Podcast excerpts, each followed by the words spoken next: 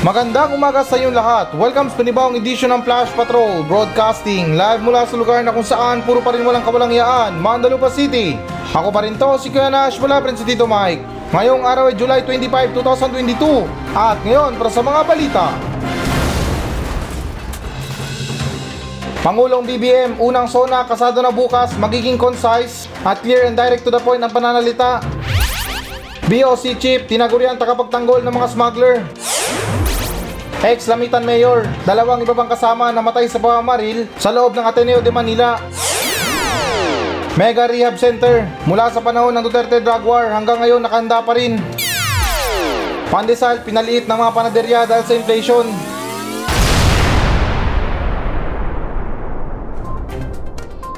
Pangulong BBM, unang sona kasado na bukas, magiging concise at clear and direct to the point ang panalita. So, okay guys, na alinsunod sa ulat ng bandera.inquirer.net na sa ngayon pa lang abangers na ang buong sambayan ng Pilipino sa kauna-una ang SONA o State of the Nation Address ni Pangulong Ferdinand Marcos Jr. At dagdag pa rito na sure na sure kami na mapamarcos o BBM loyalists o mapakakampings ay talagang tututok sa persona ng Pangulo na magaganap bukas or ngayon pala or sa araw na to sa Batasan Pambansang Complex sa Quezon City.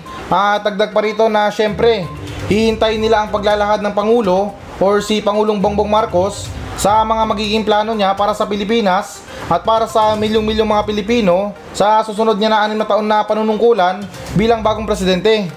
At kalagip pa nito na ito rin ang kauna-una ang full face-to-face class um, SONA pala na magaganap sa batasan matapos ang SONA ni dating Pangulong Rodrigo Duterte noong 2019 bago magkaroon ng COVID-19 pandemic. At dagdag pa rin dito na ang magdedirect ng unang SONA ni BBM ay ang film producer at director na si Paul Soriano at ang kakanta ng national anthem ay ang world-renowned Ilocos-based chore na Samiweng Singers. Inaasahan ang pagsisimula ng SONA sa ganap na alas 4 ng hapon na susundan ang joint session ng House of Representatives at Senate Plenary Hall ng Batasang Pambansa. Bukod sa pamilya ay malalapit na kaibigan ni Pangulong Bongbong Marcos, kabilang din sa mga imbitado sa event ay ang mga dating Pangulo ng Bansa at ang mga foreign dignitaries. So, okay guys, na ito, um, hindi naman sa EPAL ah, Ah, yung sa akin lang kasi dito, um, just want to make sure na lahat tayo ay makakaintindi sa sasabihin ni Bongbong Marcos or what I mean na Pangulong Marcos pala, sorry. Kasi guys, napansin nyo, di ba, na itong mga nagdaan na mga balita, na para bang natalakay ko na itong pananalita ni Pangulong Bongbong Marcos or parang paano siya daw na magsalita, Ah, which is na sa akin na opinion ko lang naman yun eh or parang ano lang yung nakita ko lang sa kanya kung paano siya magsalita. Although na meron akong malit na problema kay Pangulong Marcos pero it doesn't matter na siguro yung iba dyan ay mas matalino pa sa akin kasi alam niyo naman wala akong ganong alam sa mga ganyan yung mga panunuri na yan opinion lang yung mga sinasabi ko at dati lang din akong gwardya ni hindi ko nga alam kung saan banda yung Indonesia sa world map. Kaya yun na nga guys na umpisan ko lang sa pananalita ni Pangulong Marcos kasi kailangan talaga natin maintindihan itong sinasabi niya or itong mga plano niya para sa ating mga Pilipino lalo't sa pasimula pa lang siya bilang isang Pangulo ng Pilipinas. At saka wait lang guys ha, ito konting reverse lang ha, sa mga plano natin itong sa mga zona na to, ah, alam naman natin na itong zona na to ay parte na to ng ginagawa ng Pangulo na siguro after 6 months or after a year, hindi ko lang alam, na yung mga Pangulo natin ay nagsusona. Sabihin na natin na meron silang mga tinatalakay sa problema, meron silang mga binubuking, meron silang mga sinasabi sa mga plano. Pero guys, na yung sa akin lang ha, ito yung punto ko dito eh. Um, para sa akin lang or opinion ko lang, ah, mas mabuti na lang siguro na wag na tayo magsona. Oo guys, na seryoso lang na wag na tayo magsona. Kasi para sa akin na unang-una sa lahat, ang dami nating problema lalo't ngayon sa mga pagtaas ng bilihin na yan. Na syempre, yung mga zona na yan, kailangan ng mga pagkain dyan, kailangan ng mga preparasyon, kailangan ng mga babayaran pa, or meron pang babayaran dyan. Kaya ulitin ko lang or linawin ko lang na yung sa akin lang kasi, um, parang gagastos lang tayo eh. Hindi naman sa kuripot guys ha. Kaya ko lang din nasabi ito kasi yung mga zona na yan, salita lang naman yan eh. Um, parang hindi ko alam kung pinapaasa lang tayo kasi marami na mga pangulo nagdaan or ilan ng pangulo nagdaan sa Pilipinas, nagsona na, nangako na. Pero um, sa lahat ng mga sinabi nila parang wala namang natupad or hindi naman kaya may, nat- may natupad nga. Hindi naman talaga lahat. Hindi naman talaga sa nagrereklamo, alam ko na nobody's perfect or walang perpekto na tao. Pero 'di ba na yung mas maganda diyan na wag na lang tayo magsona or ewan ko kung, kung may ibang definition yung sona. Yung sa akin lang, tulad ng sinabi ko, mas maganda na magtrabaho na lang tayo kaysa naman na magsalita na magsalita tayo. Na kesyo na, oh ganito, plano ko sa mga Pilipino, plano ko sa mga ganito, sa mga ganyan, magpapatay tayo ng mga ganito, ganyan. Parang ano eh, parang yung mayor namin sa Mandalupa na si Mayor Cookie. Puro salita lang yun, puro kuda lang yun, puro ano lang yun, puro pangako. Yung mga binibitawang salita nun pang World Cup or hindi naman kaya pang Nobel Prize. yung mga inaabot sa celebrity na bilang award sa kanila. Kung sakali man na si Mayor Cookie na ang tatanggap ng award, maganda gawin dun, binabato yung award sa kanya. Pero anyways guys, na kahit na medyo magulo tayo, eh yung tinutukoy ko lang kasi dito is yung kataga na action speaks louder than words. Kasi alam nyo naman, mahirap ang umasa sa wala or umasa sa mga pangako na napapako. Ewan ko lang sa mga tinatalakay nila sa Sona ha. Alam ko na parte na yung mga pangako dyan or hindi naman kayo yung mga plano. Kasama na rin siguro yung ano dyan, yung mga problema, may mga pinupuna. Sa mga pagpuna guys na siguro pabor pa ako dyan. Kasi um, dyan natin malalaman eh or parang mayayanig natin yung isang empleyado or kawani ng gobyerno sa kanyang trabaho kung tamad man siya or meron siyang kamalian. At least man lang na hindi tuloy-tuloy yung katamaran niya or yung kapalpakan niya sa trabaho. Halimbawa dyan sa sunod na isang taon magsosona ulit si Pangulong Marcos. Tapos doon niya napupunayin yung mga tao na o ikaw tarpulano palpak ka sa ganito. Wala ka nang ginawang maganda. Kung ako sa'yo magbago ka na. Kung hindi tanggalin kita para sa akin guys na ganun siguro dapat. Eh kesa naman na mangako tayo ng mangako, magbigay tayo ng mga plano na maganda, pero hindi naman natutupad. Eh parang sa mga katulad natin na sambayan ng Pilipino or mga Pilipino, parang sasama lang yung loob natin dahil sa mga binibitawan nilang pangako na hindi naman tinutupad. Alam ko guys or nararamdaman ko para kay Pangulong Marcos na nangangati talagang bunganga niya para sa mga Pilipino. Um, magbibitaw talaga siya ng mga magagandang salita dahil syempre na gusto niya rin na bumawi sa mga Pilipino na bumoto sa kanya or nagpanalo sa kanya. Kaya tingin ko na parang excited siya na magbigay ng pahayag or magsun magsuna magsona para sa ating mga Pilipino. Pero ganun pa man guys na ito pahabol ko lang din sa balita na to. Um, para sa mga Pilipino dyan na hindi masama kung makinig tayo ng sona ni Pangulo or Pangulong Marcos. Pero tayo mga Pilipino na iaaral din natin sa mga sarili natin na huwag talaga iasa natin yung buhay natin sa gobyerno. Hindi rin kasi porket guys na binoto natin yung isang tao, ibig sabihin siya na magbago ng buhay natin. Siyempre na mag-cooperate din tayo or sumunod din tayo sa mga plano na gusto niya. Nang sa ganun na yung mga plano niya ay tuloy-tuloy pa. Pasensya na guys sa words na to ha, kasi parang pansin ko na ilan sa mga Pilipino, parang kapag mayroong bagong pangulo, kapag mayroong bagong naupo sa pwesto, ay parang bang inaasa talaga nila yung buong buhay nila sa gobyerno. Na yung tipo na ay, nandito na yung pagbabago. Hindi na ako magtatrabaho kasi sinabi niya, magiging 20 pesos na lang ang kilo ng bigas. Para sa akin guys na kahit hindi na tayo maghangad ng 20 pesos na kilo ng bigas, dahil kung magtatrabaho naman tayo, kung masipag naman tayo sa trabaho, eh kahit na 80 pesos ang kilo ng bigas, kaya natin bilhin yan. Kung sa mga luho nga natin na pag-iipunan natin, ito pa kaya mga pangangailangan sa pang-araw-araw? Kaya ganun pa man guys sa balita na to, ah, gusto ko man talakayin ng isang oras diretsuhan to pero kailangan natin mag-cut at hangad ko pa rin guys yung 101,000% na kapayapaan sa unang sona ni Pangulong Marcos. Sunod naman tayo na balita. Bureau of Custom Chief, tinaguri ang tagapagtanggol ng mga smuggler. So, okay guys, na alinsunod sa ulat ng Manila Times na kinilala si Custom Commissioner Ray Leonardo Guerrero at siyam na iba pang mga opisyal ng gobyerno bilang mga protector umano ng mga agricultural smuggler batay sa intelligence report na isinumite sa Senado. Ang listahan ay kasama sa 63 pahinang ulat ng Senate Committee of the Whole na inalabas noong lunes sa umunoy pagdami ng mga smuggled na gulay at agri-fisheries products na nagkakahalaga ng 675.5 million mula 2019 hanggang 2022. At dagdag pa rito na nakatanggap si Senate President Vicente Tito Soto III, Chairman ng Committee of the Whole noong May 17 ng validate list na tumutukoy sa mga opisyal ng custom at agricultural na umano'y nagproprotekta sa mga smuggler na mga produktong pang-agrikultura. Ah, okay. So, wait lang guys ha. Parang medyo napatingting yung tenga ko sa title ng balita na to ha. Kasi ito ha, ulitin ko ha. BOC Chief or Bureau of Custom Chief. Tinaguriang tagapagtanggol ng mga smuggler. Ah, I'm not sure guys sa salitang tinaguriang kasi parang tunog na ano yan eh, para sa akin parang tunog yan na historical or makasaysayan. Grabe palang corruption sa gobyerno no or sa Pilipinas. Yung mga corruption dito makasaysayan talaga. Pero anyways guys na ito, let's talk about or pag-usapan natin itong tungkol sa mga smuggler na to. Um, since na parang perwisyo na to sa atin or sa mga lokal na farmers, um, nabanggit naman dito itong agrikultura na to, um, ba't di na lang kaya na gawin nating negosyo? Oo, tama guys, na gawin nating negosyo itong mga smuggler na to. Kumbaga sa ano, gatasan natin or burautin natin. Sa mga nagtatangka na magpuslit ng mga smuggled na produkto nila, sige lang, pasok lang. Tapos bandang uli, pagpasok, ah, meron naman tayong batas sa mga ganyan, kunin natin. Kung wala naman tayong batas na gumawa tayo ng batas na kapag nakapasok na sa bansa natin, sa atin na. Tapos, syempre, hindi natin ibebenta sa Pilipinas or sa bansa natin. Yung mga nakumpiska na produkto, i-export natin sa ibang bansa. Kumbaga, itiway natin tapos ibenta natin sa kabila. Kasi ito ah, napagtanto ko rin kasi na kung ibibenta natin to na mas mura sa mga Pilipino, which is na parang tunog wise na rin, eh napagtanto ko lang na parang pinapatay natin yung negosyo ng mga lokal na farmers natin or yung lokal na agrikultura natin. Kaya yung maganda dito, kapag meron tayong mga nahuli na mga smuggled item na nakapasok sa bansa natin, eh tiway na yun para sa mga smuggler na ano na mga negosyante. Automatic yan, gagawa ng papel, ibenta sa ibang bansa. Oh, di ba guys na ba't di na lang kaya ganun? Instead na ipakita natin sa maraming tao na oh ito, mga smuggled item, sinira namin, winasak namin para madala yung mga negosyante or mga nag, ano, mga nagtatangka na magpuslit ng mga produkto nila. Para sa akin guys na syempre sayang yun. Um, ano pa rin yun, pagkain pa rin yun, pwede pa rin kainin yun.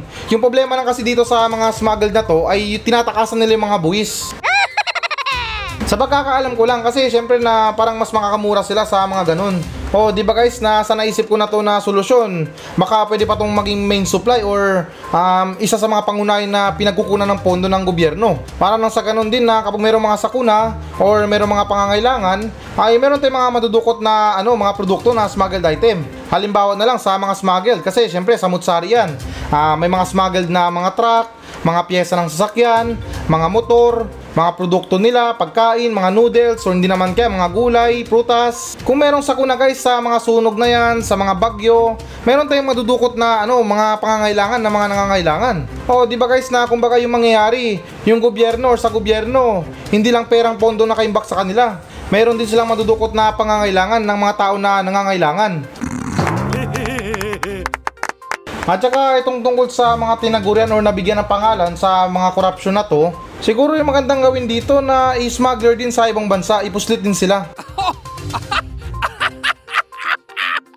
Nang sa ganun na maramdaman din nila kung ano bang pakiramdam ng sinasako. Sunod naman tayo na balita.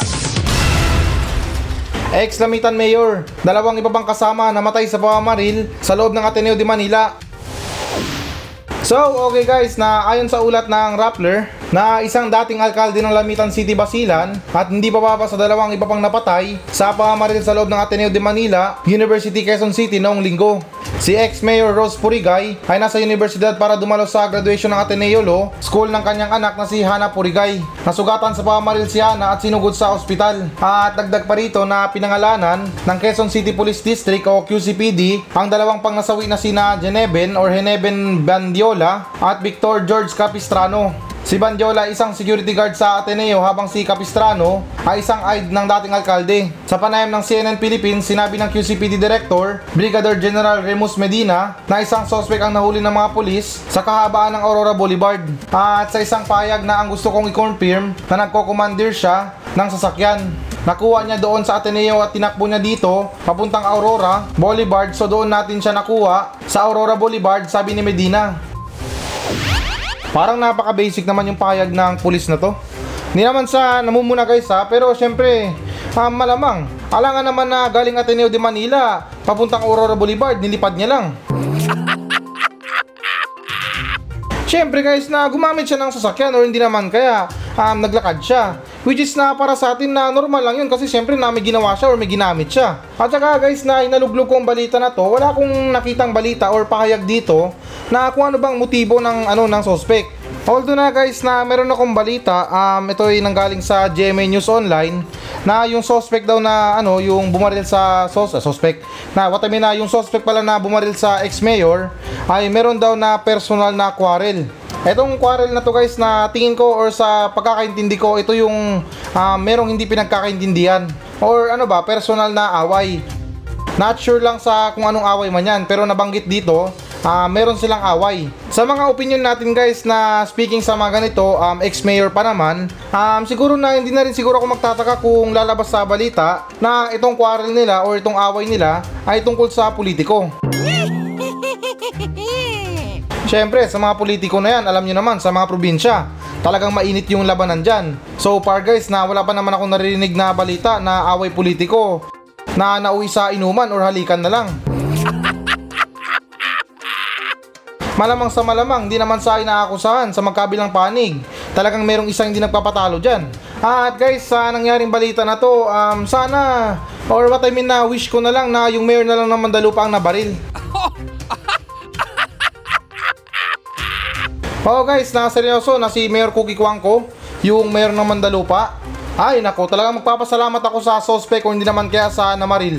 Kahit di na lang siguro barilin, dukutin na lang. Buhayin na lang habang buhay pero tinotorture. Alam nyo kasi guys na dito sa Mandalupa na ito para sa mga bagong listeners natin ha. Ah, yung mayor kasi ng Mandalupa ay talagang ubod ng sama. Hindi naman guys sa sinisiraan siya pero gusto ko siyang siraan. Bukod kasi guys sa walang kwentang mayor, pangit pa. Tapos yung itsura ng mayor namin, siya yung tipo na wala pang krimen, suspect na. Basta guys na hindi lang yung pagmumukha niya nakakatakot, pati yung ugali niya. Sa loob ng termino niya guys na isang beses lang siya naging mabait. Sa araw pa mismo ng kampanya niya. Kaya yung swerte ng mga tao dito sa Mandalupa, napaka once in the blue moon lang. Kaya yung maganda gawin sa mayor ng Mandalupa, kinikidnap o hindi naman kaya tinotorture. Masaya pa nga ako pag inelkater yung ano niya. Yung, mm, alam niyo na.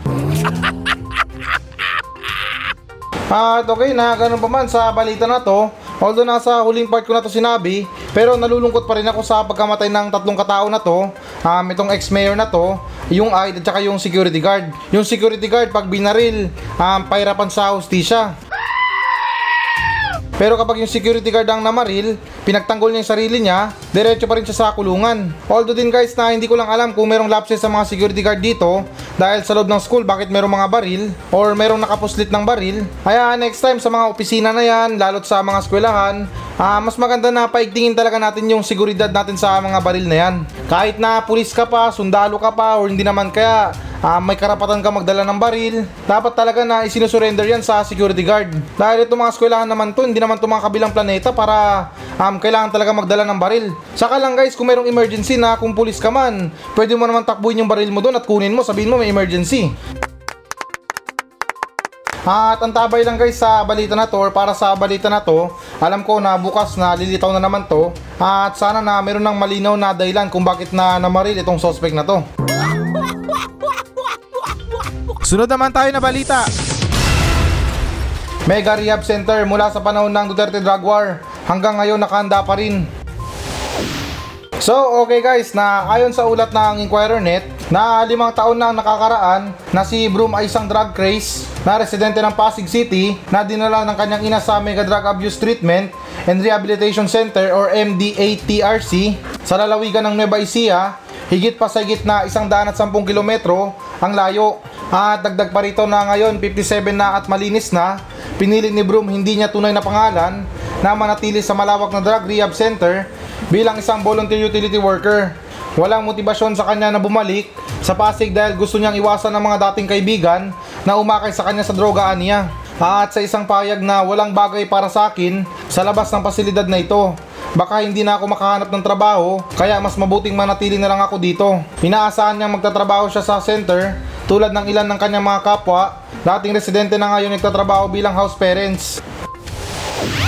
Baka naman na nasobrahan sa rehab to. Hindi naman sa amin na masama guys ha, naiintindihan ko yung punto niya na ayaw niya nang balikan yung mga kaibigan niya na nagudyok sa kanya sa masamang gawain or yung mga droga na yan. Pero di ba itong sinasabi nilang rehab, epektibo naman to. Kaya nga nagtayo yung gobyerno ng mega rehab center or yung mga rehab na yan para yung mga dating nalulong ay magbagong buhay. So sa kaso na to na anong point or anong pinupunto ng tao na to na kung bakit na ayaw niya nang bumalik sa lugar niya. So parang sinasabi niya na ayaw niya nang bumalik dahil na baka bumalik na naman siya sa dati niyang gawain. Hindi naman kaya palpak yung rehab dyan. Kasi tulad ng sinabi ko, kapag narehab ng isang tao, malamang nagbago na yan. Hindi pa ako narehab pero sa pagkakaalam ko, yung mga rehab na yan, tutulungan ka na magbago, tatanggalin yung ano sa katawan mo para hindi mo na hanap-hanapin yung masamang bisyo. Naintindihan ko yung sinasabi niya na trabaho yung gusto niya pero sa mga ganyan guys na kapag nagbago ka na, naniniwala naman ako para sa kanya na mas maraming ibang trabaho dyan na mas kaya-aya pa kaysa naman sa utility worker. At saka just to be fair lang guys ha, speaking sa mga rehab na to, or what I mean na itong mega rehab center na to, tanong ko lang na bakit na hanggang ngayon nakahanda pa rin? Hindi naman kaya na biglang nag-change man yung dating Pangulo na si Pangulong Duterte, na instead na yung mga tao na nalulong sa droga ay dalin sa mega rehab na to, pero yung nangyari ay dinala sila sa mega sementeryo. Kasi parang pansin nyo sa mga lumalabas na balita nung nakaraan, parang sa tansya ko, parang mas marami yung bilang ng mga namatay ng dahil sa droga kaysa naman na naparehab.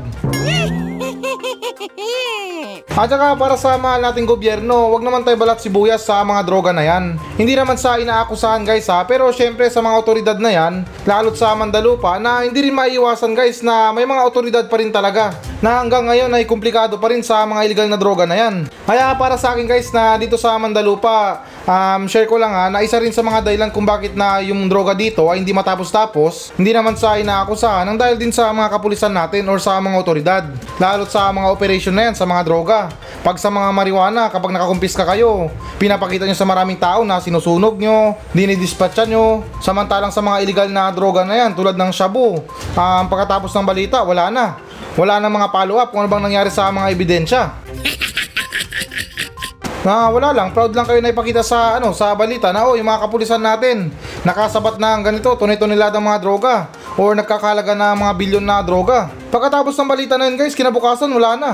Tapos kadalasan pa sa mga operation, maliliit na tao lang yung mga nahuhuli. Malaking halaga yung mga dala nila pero hindi mga tunay na boss ang nahuhuli. Kaya sa administrasyon na to guys or sa bagong administrasyon, ah, maging pantay na tayo or mamulat na tayo sa pagiging pantay. Lalo't na maraming mga kawawang inosente na nadamay dito nang dahil sa mga walang kwentang droga na yan. At saka guys na ito, pahabol ko lang ha, sa mga rehab na yan, sana hindi lang ito tungkol sa mga droga. Lalo't na hindi lang naman droga ang kinaadikan ng mga tao. Maraming mga iba't ibang klase na pwedeng pag-adikan or pagkaadikan. Yan sa mga computer na yan, sa mga paglalaro ng games, sa mga pagkain na yan, yung mga pagdadiet natin. Yan, matindi yan. Yung mga diet na yan, talagang kailangan yan. Hindi naman sa patay negosyo para sa iba. Um, yung iba dyan, nakailang punta na sa gym, nakailang hard na ng nutritionist pero wala pa rin pagbabago. Kasi parang tansya ko lang ha, ewan ko lang kung epektibo to sa iba. Kung magda-diet kasi tayo, talagang napakahirap eh. Yung tipo na kahit na meron kang pera, meron kang pambili ng pagkain, bigla na lang naiisip mo na hindi mo deserve na gutumin yung sarili mo. Kaya parang ilan sa atin ay nasisira yung mga diet natin nang dahil sa mga tukso na yan. Kesa naman na magbayad tayo ng pagkamahal-mahal ng gym na yan. Araw-araw tayo magpunta sa gym. Parehas din, nagbabayad naman tayo. Eh mas maganda magparehab na lang tayo at least sigurado pa. Doon talagang masusubukan tayo. Kahit na magsisigaw tayo, nagutom na tayo, nagugutom tayo. Gusto natin ng midnight snack. Baka sabihin lang ng mga bantay doon ay naku bahala ka dyan. Baka yung katabing selda mo, sigawan ka pa na, hoy kung nagugutom ka, kainin mo yung sariling taba mo. Sunod naman tayo na balita. Pandesal, pinaliit ng mga panaderya dahil sa inflation.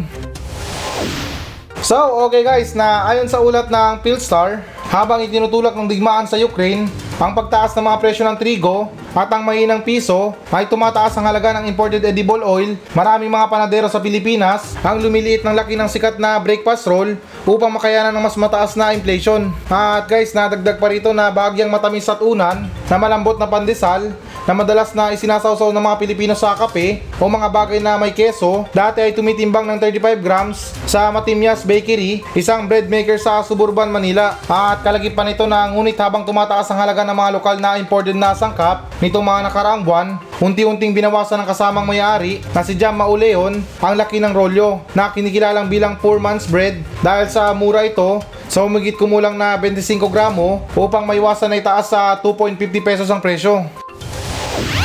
Ah, okay guys. So ito, ah, speaking sa mga tinapay, um, ako guys na sa pagkatao ko, ah, hindi naman ako maarte sa tinapay. Lalo't na yung ilan sa mga social ngayon, um, or sa mga ano ba, sabihin na natin na pag-ugali ng mga ibang Pilipino, na yung mga pagkain na nasa lamesa, tapos lalo't na maraming kumakain, na yung iba sa mga pagkain na yan talaga nagtitira pa sa plato.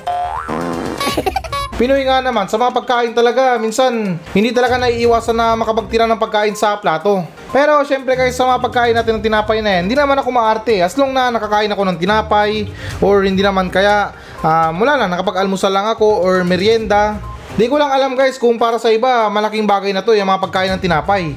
Dahil ewan ko lang, kasi ako, yung main ko talaga na pagkain or pampabusog sa sarili ko is yung kanin. Bale, itong mga tinapay na to, parang ano lang to eh, parang merienda lang. Ewan ko lang talaga sa iba kung panawid gutom talaga. Kaya ulitin ko lang guys ha, para sa akin ha, walang issue sa mga pagbawas ng gramo na yan. As long na binili natin ng buo yung tinapay. Pangit naman kasi kung sinabi ng mga panadero or sa mga nagmamayari ng bakery na yan, oh kapag bumili kayo ng tinapay, uh, asahan nyo na na meron ng kagat yung tinapay. Eh kung sa ganyan, talagang sasama yung loob ko. Bibili ka ng tinapay tapos nang dahil sa pagbawas nila ng gramo, sa pamamaraan nila, kinagatan lang ng panadero. Para sa akin lang talaga guys na as long na binili ko siya ng buo, wala siyang bahid ng kagat, eh walang problema sa akin yan. At saka sa balita na to guys na talagang nire-respeto ko yung nakasanayan natin mga Pilipino. Yung mga pagkain ng tinapay sa umaga, pagsawsaw ng tinapay sa mainit na kape. Pero nais ko lang guys na ipaalala sa inyo na hindi pa katapusan ng lahat. Hindi porket na nagbawas ng timbang yung mga panaderya sa mga binibenta nilang tinapay ay malulungkot na tayo. Tandaan natin marami pang mga iba't ibang klase na breakfast. Nandyan pa yung Coco Crunch, oatmeal. Ayos din na, pang mayaman lang pala yun. Malik ulit tayo sa pagiging mahirap. Sa mga almusal na yun guys, na alam ko naman sa mga Pilipino na may mga iba't ibang klase na diskarte yan. Paano makapag-almusal ng mabuti sa umaga or maayos na almusal. Yung iba, yung mga sinasayang nila sa hapunan, sinosobra na nila. Nang sa ganun na kapag mayroong natira, ay meron silang isasangag. Yung iba, depende na lang siguro yan kung haluan nila ng itlog, tuyo at saka hotdog. Pero kung nagtitipid ka naman sa buhay or sa budget, eh pwede ka naman kumain ng sinangag ng walang halo or hindi naman kaya walang ulam. Yung importante doon na meron namang lasa yung sinangag. So far din guys na wala pa naman ako nabalitaan na isang tao kumain ng sinangag nang walang hinahalong ulam na namatay. Kaya don't worry guys na ligtas pa rin tayo sa pagkain or pagkakaroon ng diskarte sa mga almusal. Buti pa ng iba dyan na mapalad na kahit papano ay nakakapag-almusal sa umaga. Dahil yung iba sa atin talagang minamalas. Dahil minsan yung iba sa kanila, yung inaalmusal nila, sermon ng mga boss nila. At saka oo nga pala guys na ito matagal na itong ginagawa ng mga ibang Pilipino. Ewan ko lang sa mga mayayaman na ngayon ha. Pero di ba guys na yung ilan sa ating mga Pilipino nakasanayan na na hindi na mag-almusal. Bale parang pinagsasabay ng almusal sa tanghalian. Kaya tulad ng sinabi ko guys na huwag kayong mag-alala. Kung nag-aalala kayo sa pagtaas ng mga presyo ng pandesal or pagbawas ng mga gramo sa pandesal dahil marami pang ibang paraan para makapag-almusal kayo at makapag-merienda. Huwag nyo nang isipin guys yung mga nakasanayan na yan. Nakaharap tayo sa malaking problema ngayon. Ipagdasal na lang natin siguro na yung mga binoto natin na opisyal sa gobyerno ay talagang gagampanan yung trabaho. So, okay guys, na ito na ang pinakahihintay nyo. Magbabasa na tayo ng audience mail. Mula pa rin to sa mga nagmensahe sa atin sa Facebook page ng Flash Patrol. At ganun pa man para sa mga bagong listeners natin dyan na huwag yung kalimutan na i-like yung Facebook page ng Flash Patrol. At meron din akong podcast sa Spotify. I-search nyo lang yung Flash Patrol. At lahat ng mga recent na episode natin guys na doon yung mapapakinggan at pwede na rin or so-so na makinig ng Flash Patrol sa Spotify. Kasi minsan yung mga biro ko ay mas nakakatawa makalipas ng isang oras. At ganun pa man din na yan, it's Happy Monday. Happy ba ang lahat or tinatamad na naman sa trabaho? Alam nyo guys na ito hindi ko lang alam kung pakiramdam din to ng lahat. Pero to be honest lang guys na para sa akin na yung Monday ay nakakalungkot na araw. Tulad ng sinabi ko guys na hindi ko lang alam para sa iba. Kasi para sa akin na prangkahan na rin sa mga trabaho natin na minsan meron talagang toxic na araw. Kaya yung iba minsan bumabawi na talaga sa mga day off, um, talagang nagpapakasaya. Kaya isa rin sa nararamdaman ko kung bakit na minsan nakakalungkot yung lunes kasi unang araw na naman sa mga kalbaryo natin. sa mga my day natin or sa mga stories natin sa social media. Hanggang pasilip-silip na lang tayo. Pero okay lang yun guys, na nais ko lang din ipaalala sa inyo na mas mahalaga pa rin ang magkaroon ng trabaho. Eh sa naman na pasintabi lang ha, post ng post ka naman sa social media mo, pero wala ka namang trabaho. At okay na ito, na-proceed tayo sa nagmensahe sa atin. Na itong mensahe na to ay medyo very shocking sa atin dahil isa na namang panibagong mensahe ng APAM. Sa pagkakatanda ko guys na huling mensahe sa akin ng isang APAM ay nung nakaraang taon. Bale sa taon na to magdadalawang taon na. Pero anyways, nabasahin natin yung mensahe niya. Na oo nga pala na itong mensahe na to ay nagmula kay Richard or Richard Scott. Good morning Kuya Nash. My name is Richard Scott.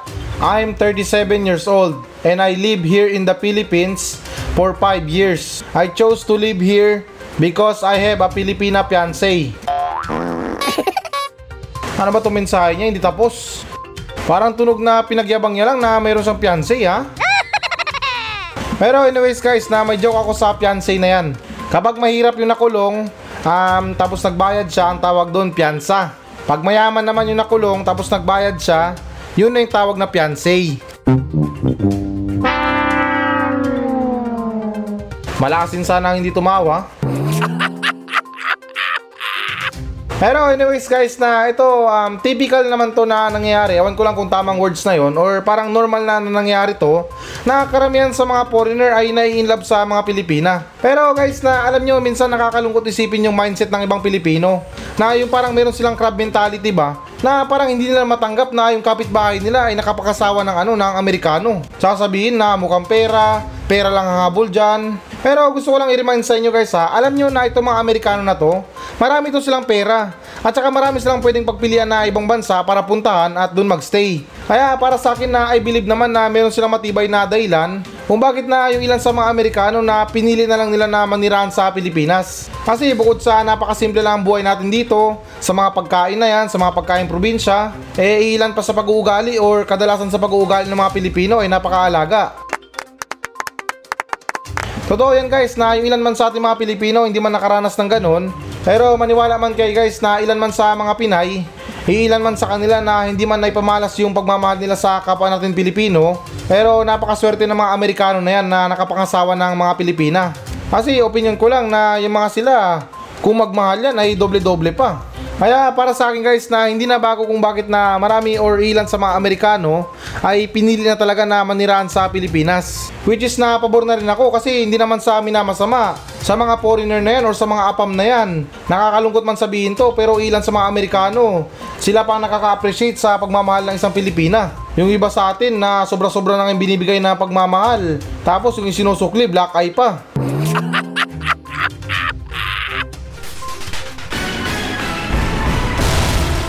Hello guys, na bago natin tapusin ang show na to, uh, hinihikayat ko lang yung mga audience natin na mag-message sa akin dito sa Mandalupa Station para sa mga reklamo nyo sa kapitbahay nyo, reklamo nyo sa asawa nyo, sa mga kaibigan nyo, at kahit sumbong na rin para sa mga katarantaduhan dyan sa lugar nyo. At kung boring ka naman, pwede naman kayo magpa-shoutout sa akin ng buong angkan nyo. Mula ninuno nyo hanggang apo, isa-shoutout natin yan. Kaya guys, na ano pang iniintay nyo? Magmensahe na kayo dito sa Facebook page ng Flash Patrol at nakakaasa kayo na walang minti sa mga pa-shoutout nyo. Paki-like na rin ang Facebook page ng Flash Patrol. Maawa na kayo, desperado na ako sa buhay. Kaya ulitin ko, para sa mga reklamo sa buhay, reklamo sa kapitbahay, reklamo sa mga tao, ay huwag kayong maya na magmensahe sa akin sa Facebook page ng Flash Patrol dahil actionan natin yan ng makabuluhang kalukuhan.